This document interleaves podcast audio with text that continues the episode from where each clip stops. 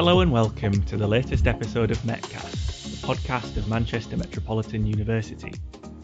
To keep you up to date throughout this packed summer of big sporting events, we're speaking to experts from our new Institute of Sport. In this episode, Dr. Ben Marshall, lecturer in sport and exercise psychology and a huge cycling fan, gives us his take on the ongoing Tour de France. Today's stage marks the epic climb up Alpe d'Huez, a grueling mountain stage that tests the physical and mental endurance of the riders. Ben speaks to us about the psychology of these huge climbs, the mental preparation that riders and teams put into the tour, and what he was particularly looking forward to about this year's event. There's a few things I'm really excited about this year because it, it, starts in Denmark for the very first time. So that's quite cool. Uh, it's never been to Denmark, so that's quite a, a nice place to start.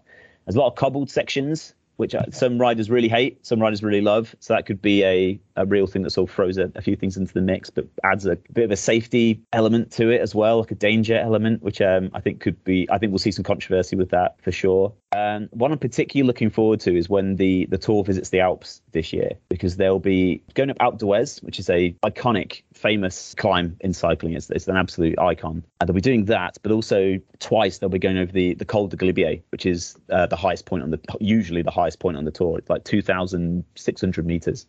2,640, something like that. So it's incredibly high up, incredibly high altitude. And what you see on that kind of climb is what I really like to see is it then sort of whittles down to just the the GC contenders.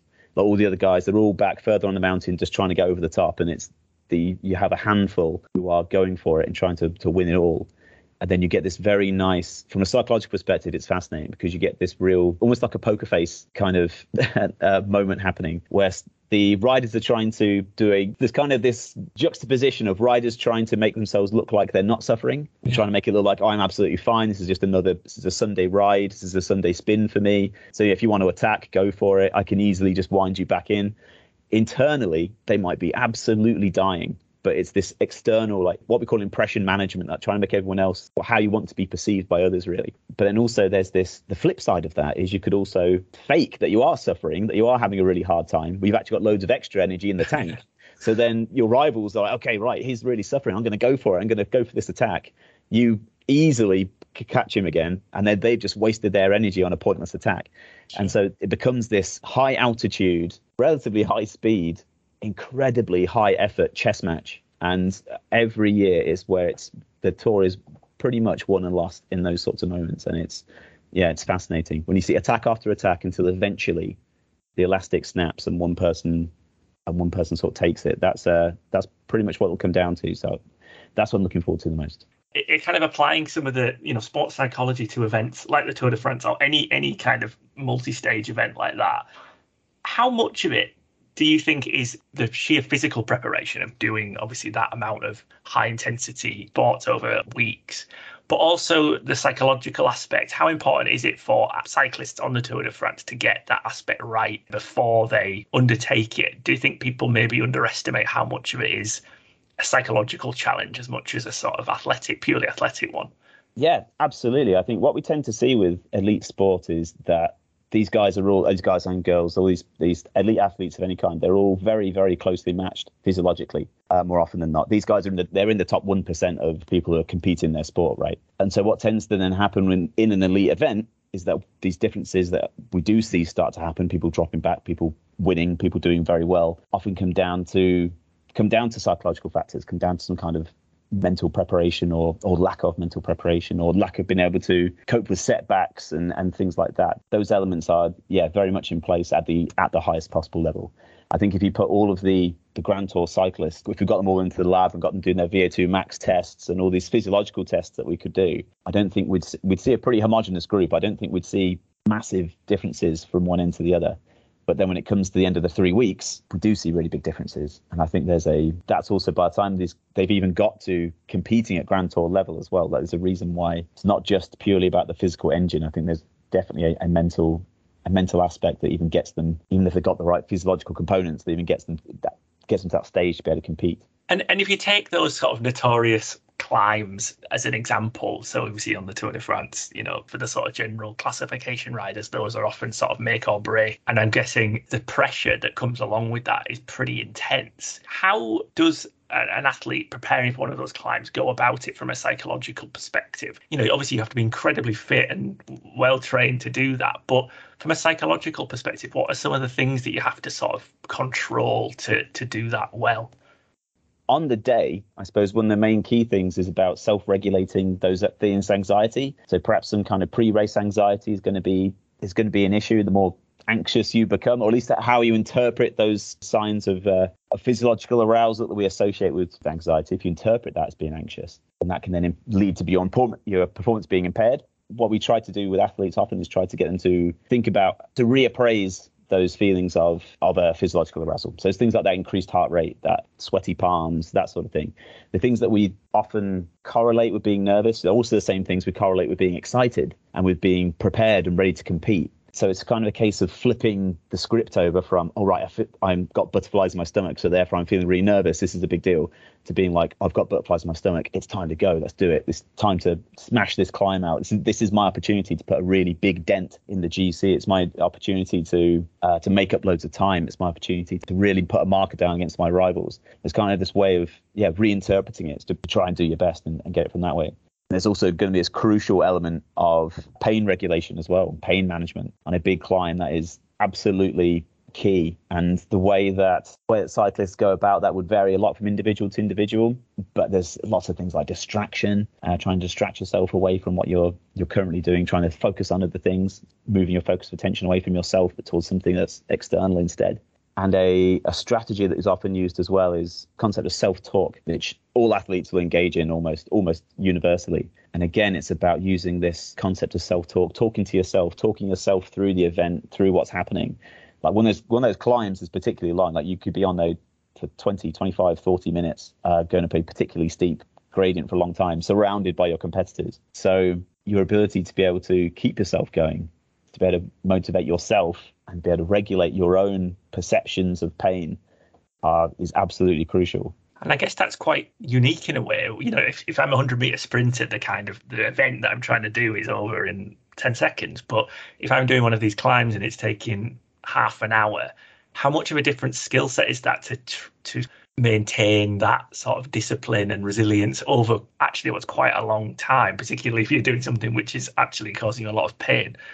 Yeah, absolutely. I mean, the thing as well is is that these events kind of unfold over weeks as well. So the schedule for the Tour de France is is available way in advance. It's available um, sort of now, obviously, but also several months out. So riders and teams will be able to identify which particular stages they're going to target, which particular ones they know will be good opportunities to to attack on and try and put sort of gaps into the into the field. But then also that picture changes with each every every single day as well.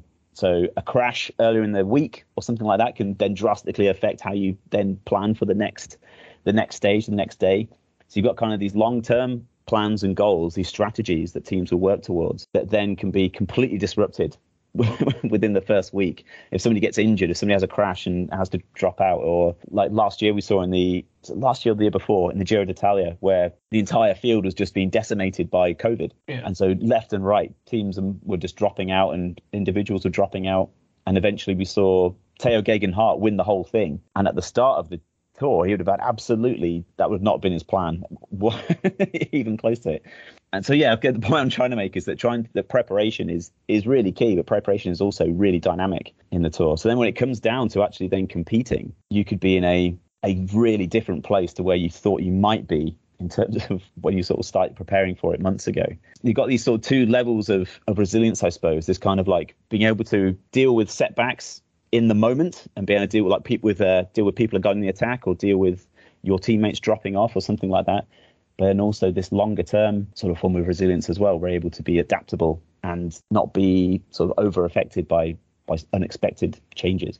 And I guess as a, as an individual respond to setbacks. I was I was actually looking at kind of an interview with last year's overall winner, and he was saying like he was looking at the the route for this year, and he was I think he actually said it scared him. At the first week, scared him, and like there's a 12 kilometer bridge finish in Denmark on the North Sea. There's a mm. cobbled stage, and he, he was saying you know you can't win the tour in the first week, but you can lose it. And I yeah. wonder like how significant is that for riders, knowing that you could have a great few days, but then just one bad day could really make a big difference and kind of keeping that consistency going over such Yeah. a long period. Yeah, absolutely right. Yeah, consistency is is a huge thing in a in Grand Tour riding. That they get there's only it's a three week event. They get two rest days, and in those rest days they still ride as well. So that they're just not riding. They're riding way harder than you or I would ever ride. But they're yeah they're still kind of on the bike. They don't have an actual rest, which is extraordinary. But yeah, you're absolutely right. Like all this preparation can kind of be completely decimated in in the first week in, on the on a sprint stage or something like that. The the ending of those is often completely chaotic. And if you time the tour gets into those high mountains, that's then when we start to see the separation in the in the general classification. But if anyone's had a fall, if anyone's had a an injury of any kind, or if, if their team has been uh, sort of lost a couple of key domestiques or something like that as a result of crashes or elsewhere, then that again affects all your team preparation. The more team members you have alongside you on a climb, the better that is. It kind of saves your energy. It gives you more motivation. It helps it helps you up those climbs. I'm quite interested in that, the kind of the team aspect and the domestiques and, and, and stuff. For people who maybe don't follow, you know, cycling as, as closely, maybe a bit little confused by that. But also from a psychological perspective, I, I was from that same interview, the, the last year's winner was saying how um, he was you're going to need a strong team to be alongside him. You know, the riders are in teams, but they're also racing as individuals as well. Could you maybe explain a little bit about how those teams work, but also from a psychological perspective, if you're not the person who is likely to to win, be in contention to win, but you still have a really important role, how those riders prepare, and is there a difference there in knowing that your role really is more of a broader one? Yeah, it's a really good point. So different teams for the Tour de France and for any big sort of multi-stage race will have different objectives in mind. So some of them will have riders like a Tadej Pogacar who won, who's won the last two Tour de France. He will be they'll obviously be gunning for the whole thing. They're going for the general classification, and there'll be other teams as well like that, like Team Ineos, almost always in the in there as well. Although they've had injuries recently with Bernal, Bose Thomas is getting ready to do that. And there's other teams there that will target individual stages. They're just kind of going out to, to win a stage. They're not expecting to be anywhere in the mix at, when it comes into Paris at the end of three weeks. They're just trying to go out for a bit of glory on individual days. And there's other teams that are going for that kind of put all of their all their chips on a sprinter. So they're aiming to try and win the sprint finishes and things like that. So every team has different has different objectives in general, and then that means the the makeup of the team is also a bit different. But then within that, you kind of have yeah, like you sort of said, you have these the guys who are going for the, the general classification. You have the guys who are these big sprinters, and then everyone else around them tends to be the support network, these sort of the domestiques who are, who are out there essentially just to protect and support this big name rider in a trying, trying to achieve whatever their objective is. So that can mean things like going back to the car to get food, to get water, to ferry it back up again. And but also means, quite- you know, for a sprinter, it means um, it can mean being part of a five man, six man train of people where the sprinter is sitting on the back in the most aerodynamic sort of sheltered position possible and all these five guys in front of him go as hard as they possibly can blow themselves up to release the sprinter at the very last moment to go and win the stage. Sprinter gets all the glory. Sprinter gets the gets to wear the green jersey gets to wear this you know hugely prestigious sort of jersey historic jersey. And those other guys don't get any of the same glory. They don't get any of the same headlines in the newspapers or anything like that it must be very important for the success of even the individual riders that obviously not only do they fulfill the, the strategy on the day, but I guess you must need a pretty good sort of team spirit to make sure that everyone is really, like you say, if your if your sort of individual glories going to be there, you've got to be really committed and dedicated Yeah. to, to winning it essentially for your for your teammate. And I guess that's slightly different to a, a football match or a cricket match where ultimately you're all winning together. It is a Yeah. bit different, isn't it? I mean, they they all kind of do win together. They share the winnings of the um. They quite often share the winnings of the of the events and things like that, and also the you purely mercenary sense. You get rewarded with a better contract and a new contract if you're successful as part of that team. But yeah, there's certainly very much a, a personality element that's that's a, a huge uh, part of it. I would I should think. For instance, a team like a team like Ineos used to be Team Sky and they're now Team Ineos, and they've got they've got a lot of quite a large budget behind them, and they're able to afford large contracts for therefore better riders. And one of their sort of most key integral riders is a, a Polish rider called Michael uh, Kwiatkowski, who's a former world champion. He's a former road race world champion, but he operates in a like a super domestique role. So he's there on the climbs, but now with Thomas, with Chris uh, Chris Froome in the past, he's there on the flat stages as well. He's just there all the time, working for the team. But he is good enough to be a leader on most other teams. So there's definitely like a, a personality aspect. There's something about him that clearly is very selfless, very benevolent, really, I suppose, be able to work for his teammates and kind of be a work for this larger goal rather than just his own personal glory. And to do it for so long as he as he has done as well. Yeah. But then also the teams do also put a lot of effort in, into developing this as well, developing this kind of um, group cohesion, this this really cohesive aspect of, of working together as a as a unit. They go on training camps, winter camps, things like that. And it's not just about being out on the bike improving their their fitness and physiological capability. But there's also definitely a getting to know your teammates, getting to bond with each other, trying putting people in the right rooms when they go and stay away with each other in hotels. That's quite a closely monitored thing. Well, you mentioned it earlier, where you know on one of these climbs, you're in the middle of a pack of your competitors and you know incredibly physically close as much as anything else and not only that you know you see it on the tour de france a lot where the crowds are incredibly close in and vocal and it's quite intense a lot of the time. Mm. Now I know obviously that's quite common in a lot of sport, but what's the kind of mindset that that a cyclist has to get into to try and blank all that out, or are they blanking that out, or are they kind of feeding off it, the kind of people around them and stuff, or is it a case of got to quiet that down and, and kind of be in my own head as much as possible? I, I think the, the, the slightly cop out answer is that it's likely to be a mix of both. I think across the across the peloton, I think you'll see personality plays a huge part in it, individual differences. I think some cyclists will absolutely thrive off it. They'll take that on board. It will give them this uh, this boost or whatever it is, this sort of um, little bit of extra impetus and motivation to be able to perform at their highest. And others, I think, would prefer to be doing it on their own in a closed off environment with nobody on the roads.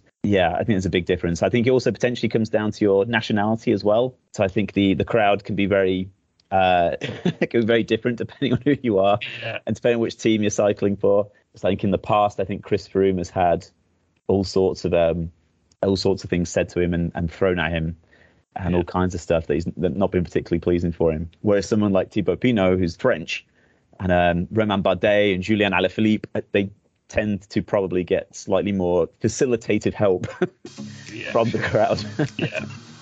Thank you for listening to the latest episode of Metcast, the podcast of Manchester Metropolitan University. Your feedback is always welcome, as are much needed review ratings on iTunes. So if you have a moment, please head there to let us know what you think. You can also subscribe to the podcast on your preferred podcast platform. That's all for now, though. Until next time, goodbye.